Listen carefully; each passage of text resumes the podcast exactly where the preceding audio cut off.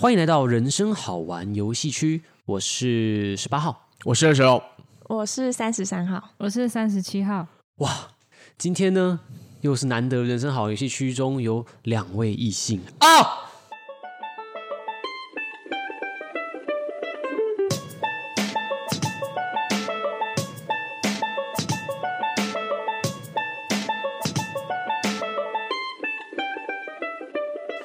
刚刚那个是春天的呐喊。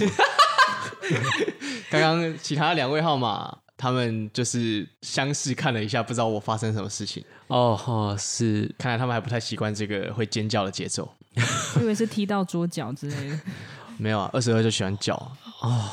好，那今天我们要来聊的主题呢是，当我进化成心理师，或者说，哇，成为心理师之后，我蜕变了。哦。进化成心理师哦，嗯，听起来心理师比别人高一等，所以这三十三号跟三十七号是比较厉害的人，所以你们是认为其他人都是废物吗？你这个诠释有点太多了，太多了吗？投射。好，十八号说一下，就是呃，我们都可以说我们进化成什么？当我进化成人父。呃，当我进化成单亲妈妈，当我进化成各行各业的人，哦、对，这是一个蜕变嘛？它是一个很中性的词啦。对对对对，不一定说是你毛毛虫跟蝴蝶，你觉得哪个比较好？当然是两个都可以有他们的好处嘛，是吧？毛毛虫可以炸来吃嘛，但蝴蝶不行，所以各有各的好。漂亮，好，好。那今天呢，就是会想要来访问，就是两位心理师在呃，因为我们要先。上一集有聊到，就是准备研究所的一些历程嘛。那在经历了研究所实习到拿到证照这几年间，觉得自己最大的改变会是什么？哦，讲白话文就是呢，你们就是踏上心理系这条路之前的你们，跟现在已经是心理系之后，哎，心有心理师证照的你们，这前后有什么差异？那我就想先来问个三十七号好了，让二十号猜。应该前后成为心理师后变得比较卑鄙。卑鄙啊，会不会？不怎么说，就是很会洞察人心，会不会？所以洞察人心很卑鄙吗？呃，就是你可以运用在善良的地方，它就不会叫卑鄙。可是有些人，他如果运用在不正当的地方，会不会就叫这种卑鄙？有没有可能？我不知道怎么回答你这个问题。好吧，对不起，我不要乱插嘴，你先说。我觉得它是一个转换嘛，因为其实它。经过了大概三四年的训练，那可能我们一开始就是有学科训练，但是实习，然后到后面可能论文之后，我觉得对于自己可能在人的观察上面会改变非常多。比如说今天，呃，如果我们还没有经过可能心理师的训练之前呢，我们在公车上面看到一个呃，可能摔门啊，诶，公车不会摔门，讲错，就可能摔东西，那或者是骂司机的人，我们觉得这个人一定有。问题，然后他为什么这么的野蛮？然后就是那种 OK，可是可能一般民众可能也会针对他的行为这样子去看。可是其实变成心理师之后，我们可能多了很多那种 data，我们会很喜欢去思考说这个人背后的原因是什么，然后我们就可能会去看说，哎，那。哦、呃，可能他是不是有一些状况，或者是、嗯、呃，他其实本身带有一些忧郁症也好，或者他情绪控管症会比较困难，那我们就可能会对他这个人有更全面的一些设想，所以比较不会去完全按照他的行为去评价一个人。那我觉得是有点像是一种行为思考或者是行为模式的一个改变。哦，听起来就是呃，一般来一般人可能会直接给他下一个标签，干他就是神经病。但是呢，这就是因为你们经过了很多训练。你刚刚说的那种 data，应该是因为你们开始学习到很多有关变态心理学的知识，嗯，就是学习到很多哦，他可能是因为某些原因，所以他现在会有这样的行为，会去猜想背后的原因，嗯、不会直接瞬间给他贴一个“不”，这个就是白痴这样的标签，对不对？对，就比较会嗯、呃，会有更多的预设去看一个人，然后所以嗯，会觉得说，哎，一个人做出某件行为，一定根据他过过去的一些好呃呃一些背景啊，我觉得会对人产生一种好奇吧。哦，对，而且我觉得很适合用在朋友身上。那比如说，有些有些时候朋友对你臭脸啊，然后可能在过去的时候，你就觉得说他是不是看我不爽，嗯，或者是他干嘛脾气这么差？可是，嗯、呃，我觉得经过培养出来这个对人的好奇之后，我就会好奇说他怎么会突然变成这样？如果他以前是个很快乐的人，他怎么会今天突然哎有这样的转变？然后就会好奇说，哎，那这个转变是什么啊？他会不会其实他遇到什么问题啊，或什么？我觉得有点像是看人的那个呃方向嘛，或是脉络，有一点点跟过去不一样。嗯嗯，哇，这样子就是，所以现在三十七号在看到二十二号的笑脸的时候，会觉得跟以前有什么不一样吗？好像更猥琐一点。哎呀，不好意思，还是回到以前的方式。漂亮，打回原形。哦，那我们来问一下，就是三十三号，就是对于就是呃这这一路上啊，觉得自己有什么样的转变？嗯，我觉得我好像也还蛮认同刚才三十七号所讲的，就是好像对于某一个情境，或是对于某一些人，可能会有更多的觉察或者是好奇。嗯，对，像是因为我们我们可能在培养的过程当中，就也学了蛮多的理论，或者是一些智商的技巧，或者是各种心理学相关的一些知识。对，那我觉得就是这些理论或是这些东西，好像也。有点算是无形的，就是进到了我们的生活当中。所以，当我可能在跟朋友啊，或者是在跟家人相处的时候，然后有的时候可能，嗯，就是他们可能说了某一些话，或者是做了某一些事情，然后我们可能就是会去，嗯、算是去联想，或者是去把一些我们对他的猜想，就是做一个概念化吧。对，所以。就是有时候在看一些心理动力的东西的时候，好像会更有感觉，或者是可能在以前的时候听到朋友在讲话的时候，就也许会比较抓那个内容性、资讯性的东西。可是好像在呃经过心理师的培养的路上，就会发现，哎，我们好像又更会去抓那种历程性的东西，比如说你的语调啊，或者是眼神啊，或者是一些小动作这种，就这种会被我们更。更注意到这样，就是以前是真的专心在听他谈话内容带来什么样的资讯跟什么样的内容，然后现在是从他的肢体语言、表情，这整个一连串的展现都看在眼里，这样。对，有点像这种感觉。二十号感觉以前的状态会不会比较像是很多都是比较 focus 在自己怎么想，就是不会怕放在就是单纯很中性的观察对方，对不对？就是人家讲什么，我说哦，他是不是他是不是现在对我有什么意见？或者他是不是现在讨厌我？就是会一直把注专注力放在自己身上。那现在有经过一些训练之后，会比较专注在他的一些表情啊，或者他讲这些话背后的东西，他是是想透露什么讯息？嗯，我觉得会比较像是把一个人看得更立体吧。就是你一开始只能按照他的资讯内容去想他怎么了，可是今天我们可以能够受过啊、呃，用更全面的方式，就像刚刚三十三号讲的，你在讲的时候，你的语调怎么样啊？然后你的表情啊，或者是哎，你会不会讲到某一些呃关键字的时候，哎，你好像下意识的。闪躲，通常啦，比如说有些男生他不太愿意去承认自己很难过，但是他就会用生气的方式去表现出来。嗯、那会不会其实当当他在表现出一些很生气的行为的时候啊，他其实其实是很难过的。那我们可能会多了这样子的一个嗯好奇，或者是我们的心里面的一些预设的呃这个部分。哎呀，那你这二十号想问，那这时候通常你们会想怎么做？因为二十号有遇过类似的情况，就是他明明在生气，对不对？嗯，然后他说。哎，你为什么情绪要这么大？你为什么这么生气？我没有生气。那这这时候，我好奇问一下，两位心理师会怎么做？就是你是说在咨商室里面吗？还是没有？就一般朋友朋友情境下，就是你发现对方的情绪其实明明很浓厚，嗯，就是客观性来说，大大家可以判断说，哎，我有生气，就感觉他有生气了，但他就是嗯不愿意承认他有生气的话，那当下你们会怎么做？我觉得，如果他不愿意承认的话，有一个部分是这对他来说太刺激了，因为你要让一个不容易展现他脆弱的人，然后去讲破他的心情，这其实是一个非常赤裸裸的。那、嗯、我觉得，如果是朋友的话，我可能不会那么直接的去问呢、欸。但是我觉得，或许我可以反映出来，哎、欸，我发现你的音量好像变大了，然后好像你跟刚刚。比如说你的脸涨红了，然后或者是你看起来情绪很明显的比较高涨，但我不知道你发生什么事情，哦、我可能不会说哦，不会给他一个标签，对，不会先帮他定义成生气，因为就可能像刚刚讲，他其实是很难过，可是他要保护他自己，他要保他表现的超级生气的样子。嗯、那如果我直接帮你下定说你很生气，那这个时候可能会有一点羞耻感。被你看破了，那我更不能表现我很生气，但是我居然被你看破，哦，反而没有办法让他流动。对，反而他会下意识就防卫起来。嗯，所以即使你内心你其实已经升起了一个标签，哦，他可能在生气，或是他有其他情绪，但是你还是你说出口的话，你是会说，哦，呃，我不知道发生什么事情了，可能就单纯会问他说：“哎，你还好吗？”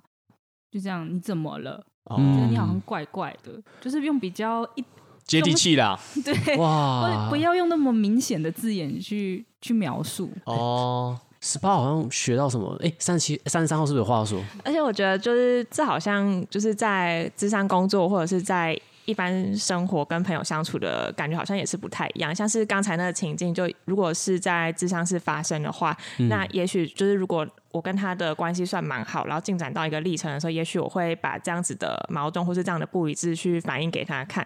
但是如果是在日常生活当中跟朋友的互动的话，嗯，就是我会还蛮明显的区分说，哦，就是这个不是我的个案。就是如果他现在有这样子的状况的话，那也许是有他自己的议题是要处理的。那也许他的生气或者是他表现出来的这些东西是他的，嗯。就也算是保护自己的那种机制，所以也不会特别去戳破他，或是硬要怎么样。我反而更多的是就是听他怎么说，嗯、就是关心他这样，单纯的关心他。对，对的确，我蛮认同三十三号讲的，在智商是跟一般的人际的互动，其实是真的有落差的。这样你们是不是会很长很错乱？就是因为毕竟都是跟人相处，嗯。我觉得好像还好，因为在智商室当中，就是你会还蛮明确的知道说你现在在工作，所以就要开启那个智商脑这样子。可是如果是在日常生活就。就是我觉得心里是也是一个人呐、啊，就是也是跟一般人一样，就也是朋友，就是也是会讲干话，也是会生气，也是会有各种情绪。嗯、对，所以好像就我觉得好像也可以回到说我自己的生活当中，我平常是怎么跟人互动的，那我就怎么跟人家互动这样。哦，了解。哎、欸，刚刚十八号有学到，就譬如说，呃，我现在看二十二号，我也可以觉得我把它看的比较立体。譬如说，我觉得说，哎、欸，二十二号你越笑越立体，但我这时候并不会戳破他，因为戳破他的话，好像显得他很猥琐，他可能会抗拒，或者他不敢站起来，是这样吗？答对，每个人都有防卫机制嘛，对不对？好，嗯、那十八号想要问下一个问题，就是这样子转变啊，回到你的生活上的时候，有没有为呃两位号号码或者是两位心理师带来什么样的困扰？就是比较困扰的部分。我自己的话，可能因为待在那个圈子会比较久，那有些时候太习以为常的，可能就会讲出一些比较。呃，同理的话也好，还是就是可能比较去肯定对方的话，嗯，对。但是我后来发现，哎，一般这个把这些话语用在跟一般朋友相处的时候啊，对方其实会有一点怪怪的，对，会觉得怪怪的，然后突然不知道怎么回，因为你不，我不知道哎，大部分人在聊天会突然收到一个称赞，说，哎，我觉得你很真，你很真诚哎，这像这种话就很奇怪，你一般的朋友不会听到这种话哦。啊，这个我二十号会讲哎。嗯、呃，那可能我们比较处在同温层之类的，哦、就就应该是说，你一般的对话里面，就是有一些比较直接情绪性回馈的东西，你不会直接讲出来。对，那我我有一次我印象比较深刻是有一次我在等公车的时候，然后因为那个时候公车都不来，然后旁边有一个阿嬷，然后阿嬷一开始就是只是先问我，哎，公车怎么还不来啊？然后我就说哦，对啊，等很久了哈，这样子，大概就是一个礼貌性回馈。嗯、然后阿嬷就开始说，哦，真的等很久啊。然后你知道那个疫苗，疫苗我也预约不到，我也等好久。然后我家里好像都没有人帮我。哎，我觉得，嗯，我我刚好像只是去去、哦、去同理一下，说，哦，你真的等很久了。结果没想到阿嬷好像被按到什么开关一样，然后就开始把他在家里啊怎么样都讲出来，就觉得。不知道是现在的人真的很需要一种被 同理的感觉吗？也好，还是怎么样？被倾听。对，被倾听的感觉，他会觉得，哎，你这样讲好像代表说你好像愿意想要来听我多说一点。对，嗯，对。哇，二十二号蛮认同三十七号说的那个好像是一个开关诶。对，就是有时候人只要被同理到，那个开关就会噼里啪啦，就是那个。所以很多业务员都是用这种招啊。哎、欸，如果是二十二号，你你看到这是个这个，假设你你你是三十七号，你看到那个阿嬷，然后再说怎么等那么久啊？你会怎么回？我说还好，我才刚来。哦哦，我没有等很久，是你等很久。对啊，但是这关我屁事呢，与我无关哦。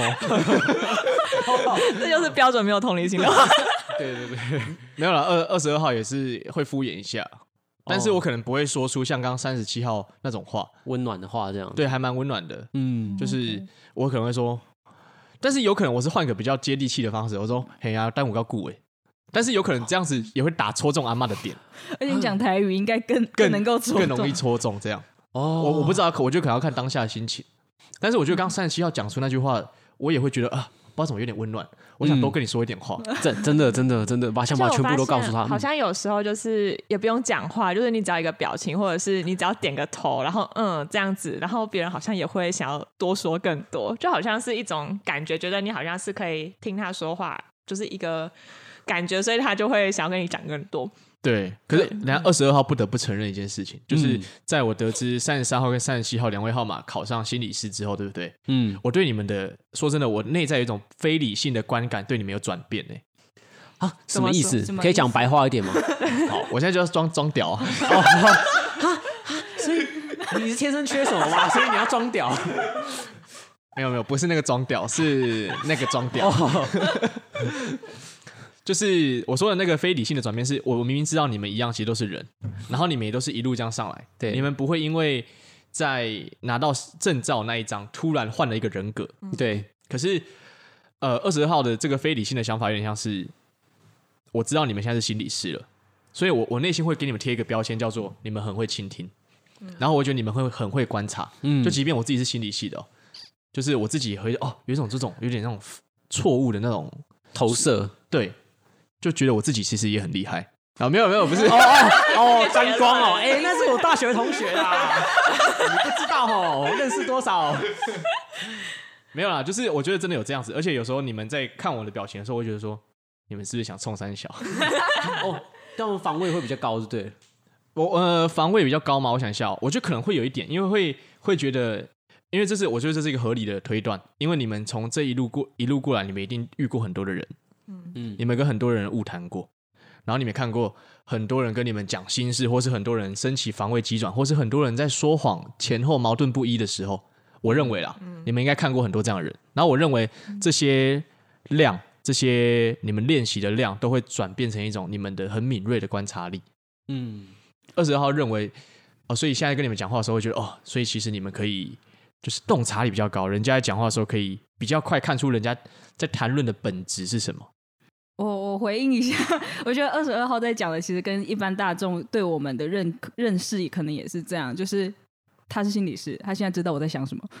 对，你你刚刚，我觉得你你把这这句话，然后又又更更细的，然后更具体的描述出来了。但是呢，我想要跟大家说，心理师也是人，我们并不会 always 都处在一个上班的模式。我们我们心理师也是需要讲干话，我们也需要呢讲一些政治不正确的话的。嗯，所以呢，去他女权。什么意思？没事，这个我没有说。对，所以呢，所以说，呃，也不用常常好像跟我们讲话就变得好像小心翼翼啊，很刻意啊，嗯、好像不小心就被我们读懂心。其实，其实如果真的是这样的话，我我们也不会要一直找工作啦。对，也不需要一直怎么讲，呃，也不，我们私底下还是有我们自己的生活，还是有我们自己跟朋友的相处方式。嗯，对。但是的确，刚刚你在二十二号在讲的时候，比较像是我们工作模式开启的时候，我们的确是会用那种方式，可能会去面对我们的个案。但其实说真的，同理心也不是一个源源不绝的东西，我们还是有用完的时候。嗯、对，哦，了解。那十八号会好奇想问一下，因为刚刚三十三号比较没有讲到，就是那你在就是成为呃，就是心理师这路上啊，这些转变有为你带来什么困扰吗？嗯，如果是回应刚才，就是就是对于心理师那种。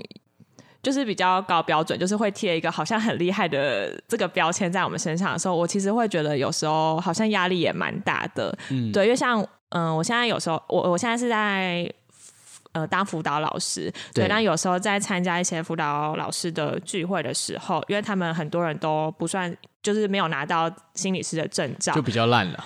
对，这不是我想讲的，政治不正确哦。对，就是他们可能就是在谈话的时候就也会。就是会展露出哦，好像心理师、智商心理师比较厉害的这种感觉，然后我瞬间就会觉得，就是压力好像也蛮大，然后我也不会想要特别想要让人家知道说，哦，我有拿到这张证照，嗯、因为好像就是有了这张证照之后，好像就是有一些压力会跑到身上来，然后别人就会对你投入很高的期待，觉得你好像应该要做到些什么。对、嗯、我觉得这部分会让我觉得压力还蛮大的。哦。我有想到一个哦，哪个？刚刚在三十三号在讲的时候，我也想到说，因为最近不是要过年了吗？对。然后你的亲戚好朋友、亲戚好友啊，因为我们才我我才刚拿到证照嘛，然后他们一定会说，哦，你现在是心理师哦，然后在家族聚会，然后开始跟他跟跟你问，在大家面前跟你问说，我跟我老公就坐在他旁边吵架，我然后我拿东西砸他，或是之类，你说像这种东西我要怎么处理？我。我一个围炉，然后就开始变成家族治疗现场，然后大家都看我会怎么回，我怎么回都很尴尬。然后有些时候我就是很想要，就说哦，我现在就只是一个，就是可能孙女啊，我现在就只是一个女儿，就是我现在并不是一个心理师。还是先跟他们要红包啊？这次的治疗费用是，哎，恭喜发财哦。对，所以我现在遇到困扰比较像是说，哎，那我要怎么样，就是有礼貌的，可能跟他说，哦，这个。就是怎么讲，先去安抚一下他吧。对，你总不能说哦，我现在没有办法做这个，你这样好像也不太近人情。那我觉得最重要是要什么当下就给他很顺的去给他一些资源连接，比如说哦，我可以帮你找我看，可能哎，比如说你住在台北啊，住在桃园啊，嗯、那附近有没有一些呃，我觉得还不错的咨商所或者是什么什么，就可能变成要怎么样很顺的帮他接到后面。呃，其他他自己能够去找到连接部，然后很顺的躲开。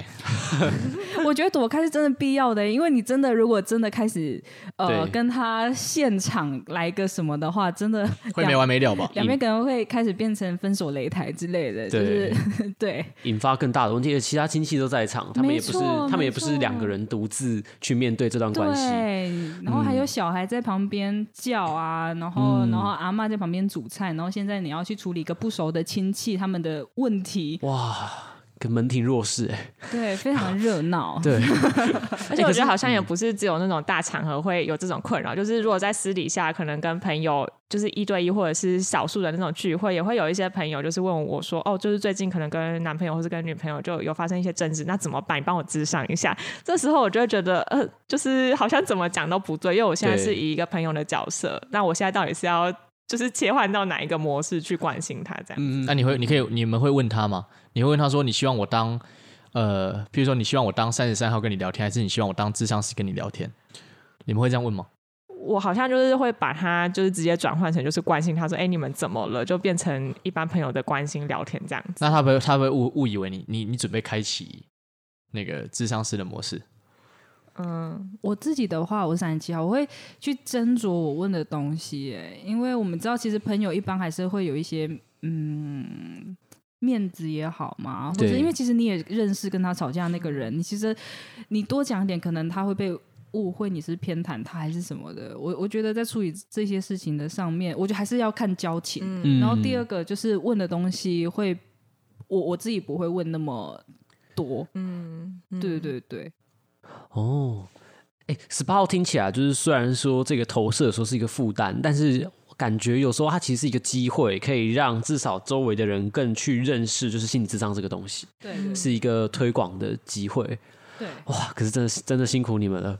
我我刚刚是会想到，就是刚刚二十二号的提问，就是他觉得，就是你们成为心理师之后，好像就会不自觉的把你们贴上一些投射或标签。就是其实我们外人呐、啊，来看到就是听到说我们是读心理系，都会贴一点小标签。然后更何况你们又是心理师，那个标签就更大。嗯，对，好爽哦。这个结语。可是可是刚刚二十二号对三十三号嘛，你是三十三号对不对？是。就是有一个想法，就是你你会想要打破这种人家对心理师的刻板印象的框架吗？你指的打破是指？就是指你说像你在一群辅导师辅导老师面前，你你算是唯一那个有心理师证照的嘛？嗯，那他们是不是都误以为你好像要很完美？对，误误以为你好像懂比较多东西，对不对？嗯，算是，就是会对我可能有更高的一层期待。可是我觉得。因为我毕竟也是刚出社会的菜鸟，所以我好像我还是会蛮虚心的去跟那些比较资深或是比较有经验的人，就是就是讨论一些事情，或者是请教他们一些问题。对，所以好像我觉得当那个态度就是有被他们接受到我那种虚心的感受的时候，他们其实也会蛮愿意分享，然后也会就是表达他们的一些做法或是什么的。所以我觉得好像那个交流又。变回成就是比较平等的关系这样子。哦，没有，我我的问题是问说，你会想要打破他们对心理师有那种错误的高期待吗？还是问这个还是这个问题很奇怪？蛮，我试着回答看看。等下你有听懂？你有听懂这个问题吗？我不知道你想要的方向是，没有啊，就就就是就是表面上的意思啊，就是想要告诉他们，对心理师高期待是一个非理性的想法。我我回应一下好了，我觉得有一点像是大众会对呃心理师会有一个好奇。因为大家会觉得这个职业好像很神秘，而且就名字而言，就好像是你能够看透我心里，大家会有这样子的一个先入为主的一开始这样的解读吧。嗯，我觉得如果打破，好像嗯。我觉得比较像是跟他们让他们多了解心理师是在干嘛，可是要要应该不算是用打破的方式，因为我理解就是他们也不是恶意，他们就只是非常想要去知道说，那你到底是在干嘛的？因为大部分人就觉得说，哎，我们坐着，然后我就可以有两三千块，超好赚啊！为什么你坐着可以值那么多钱，而且才一个小时？哎，那为什么一般人都看不没有办法？负担那么高的费用，嗯，所以我觉得可能是因为，呃，有些人对于心理师这部分还不是那么了解，所以就会有很多自己的想象在里面。我觉得比较像是要让他们多了解，说，哎，那我们是怎么在工作的，然后我们的呃形式是怎么样？对，哇。感觉就是像有些人会觉得说，那些呃网络上直播主就坐在电脑前讲一讲话，就有好多钱一直进来。可是事实上，他们都有他们行业的一个辛酸，是我们不知道的。嗯，而且我刚才我觉得，我就是觉得好像那个“打破”这个词会让我觉得很困惑，是因为我想到的是，呃，的确就是成为职场心理师的过程当中，真的会需要很多的培训，然后也很多的心思投入在里面。所以我觉得真的确真的拿到这张证照是。蛮不容易的一件事情，对对，然后我也会觉得，就是在真的做智商工作的时候，的确也没有。真的一个 SOP 是你真的可以依照某一个东西去做这件事情，所以也会是依照就是你眼前的这个个案，然后算是克制化的去帮他，就是听他讲，然后进到他的生命故事去理解他。所以我觉得这的确是一件蛮耗呢、蛮不容易的一件事情。所以我觉得就是其他人或者是外行人可能看到这个职业，或是对于这个职业会有一些憧憬或是想象，我觉得好像也是合理的，对，也是合理的，哦、对。所以我刚才听到你说打破，才会觉得。有一点困惑，为什么要打破这样子？嗯，哦，了解。好，那那个十八号最后想问，就是哎，两位一个小问题，就是哎，我们一般人啊，在跟朋友聊天的时候啊，哎，会不会有什么就是回话的那种小技巧，会愿意让他多说一点？或是假设我要假设遇到一个陌生人，我要怎么样激他兴趣？他跟我聊天，如果他是一个面容姣好的异性的话，我这边可以提供一个。小的，我觉得倾听是一个很棒的一个方式。三十七号嘛，你是三十七？对，我是三十七号。嗯，然后为什么说是倾听？但是我们要有重点的倾听。我们觉得大家可以练习看看，就是其实我们一般人在讲故事的时候啊，我们都会只讲事情而已，然后我们很少可以能够去讲出呃他自己比较深的情绪是什么。嗯、对，那这个时候假设。你可以去听他。假如你是这个主角的话，你发生这个故事，你会有什么样的感觉？然后你可以假装自己是他，然后试着说，呃，你就简单的回话说，哇，那你一定，比如说，哇，你一定有点难过，吼，嗯，对，你就只要你不用完全讲对也没有关系，但是你提到一点点，哎，你是不是感觉到怎么样？你是不是有什么样的心情？哦，这时候对方就会有一种，哎，你好像了解我耶。对，从情绪层面出发。对，当别人在讲故事的时候，嗯、你不用把它就是回话，或者是呃讲多多话都都不，我觉得都不需要。你只要简单的说，那我猜你的心情是不是怎么样怎么样怎么样？哦，那我觉得那有些时候有点像是开开了一道门，或者是刚刚讲的，像按了一个开关，嗯、他觉得说，哦，我被了解到了耶。呃，这是我过去的经验啦，就像刚刚那个阿嬷一样，她、可能觉得，哎，她真的等很久，然后我刚好又讲中她的心声，对对，然后她就愿意继续讲，讲了很多。哎，其实说起来很简单，可是因为大部分的人在听别人讲话的时候，有些人都在想，那我下一秒要说什么，或是干嘛？其实不用，我们就是进入他的故事，想象一下，陪他一起感觉他的生命。对对对。哦，就好奇说，那假如我今天也发生跟他一样事情的话，嗯，那我会不会有什么感觉？嗯嗯嗯。对啊，其实就算讲错也没有关系。哇。我好想马上来练习一下哦！就是二十二号，你现在一定很胀吧？呃，没有，答错。那那三十三号呢？三十三号有没有什么，就是一些呃小小的一些可以分享给听众？就是刚才三十七号所讲呢，好像是比较偏情绪层面的反应。对。那我觉得好像在跟一个人互动的时候，就是对他有一些好奇，然后就是把。焦点可能放到他的身上，因为有的时候我们可能跟刚认识的人出去，或是对他可能有好感的话，会就是会积极不停的去想要展露自己或是展现自己的什么，所以可能会滔滔不绝的去一直讲自己的事情。对，可是我觉得，嗯、呃，如果这个时候能够多摆一些焦点，或是嗯、呃、一些注意力，就是放在对方身上，或者是他曾经发生的一些故事经验身上的话，那也许那个人会觉得说，哎，我好像是有被重视，好像这个。我前面的这个对象是真的有想要了解我，那我可能就会想要更讲更多一点。对，所以我觉得好像是在那对话当中，如果有多一些开放式的问句的话，那也许会让他有更多的经验。什么叫开放式的问句？就比如说，嗯、呃，就是比如说，哎，你最近过得怎么样啊？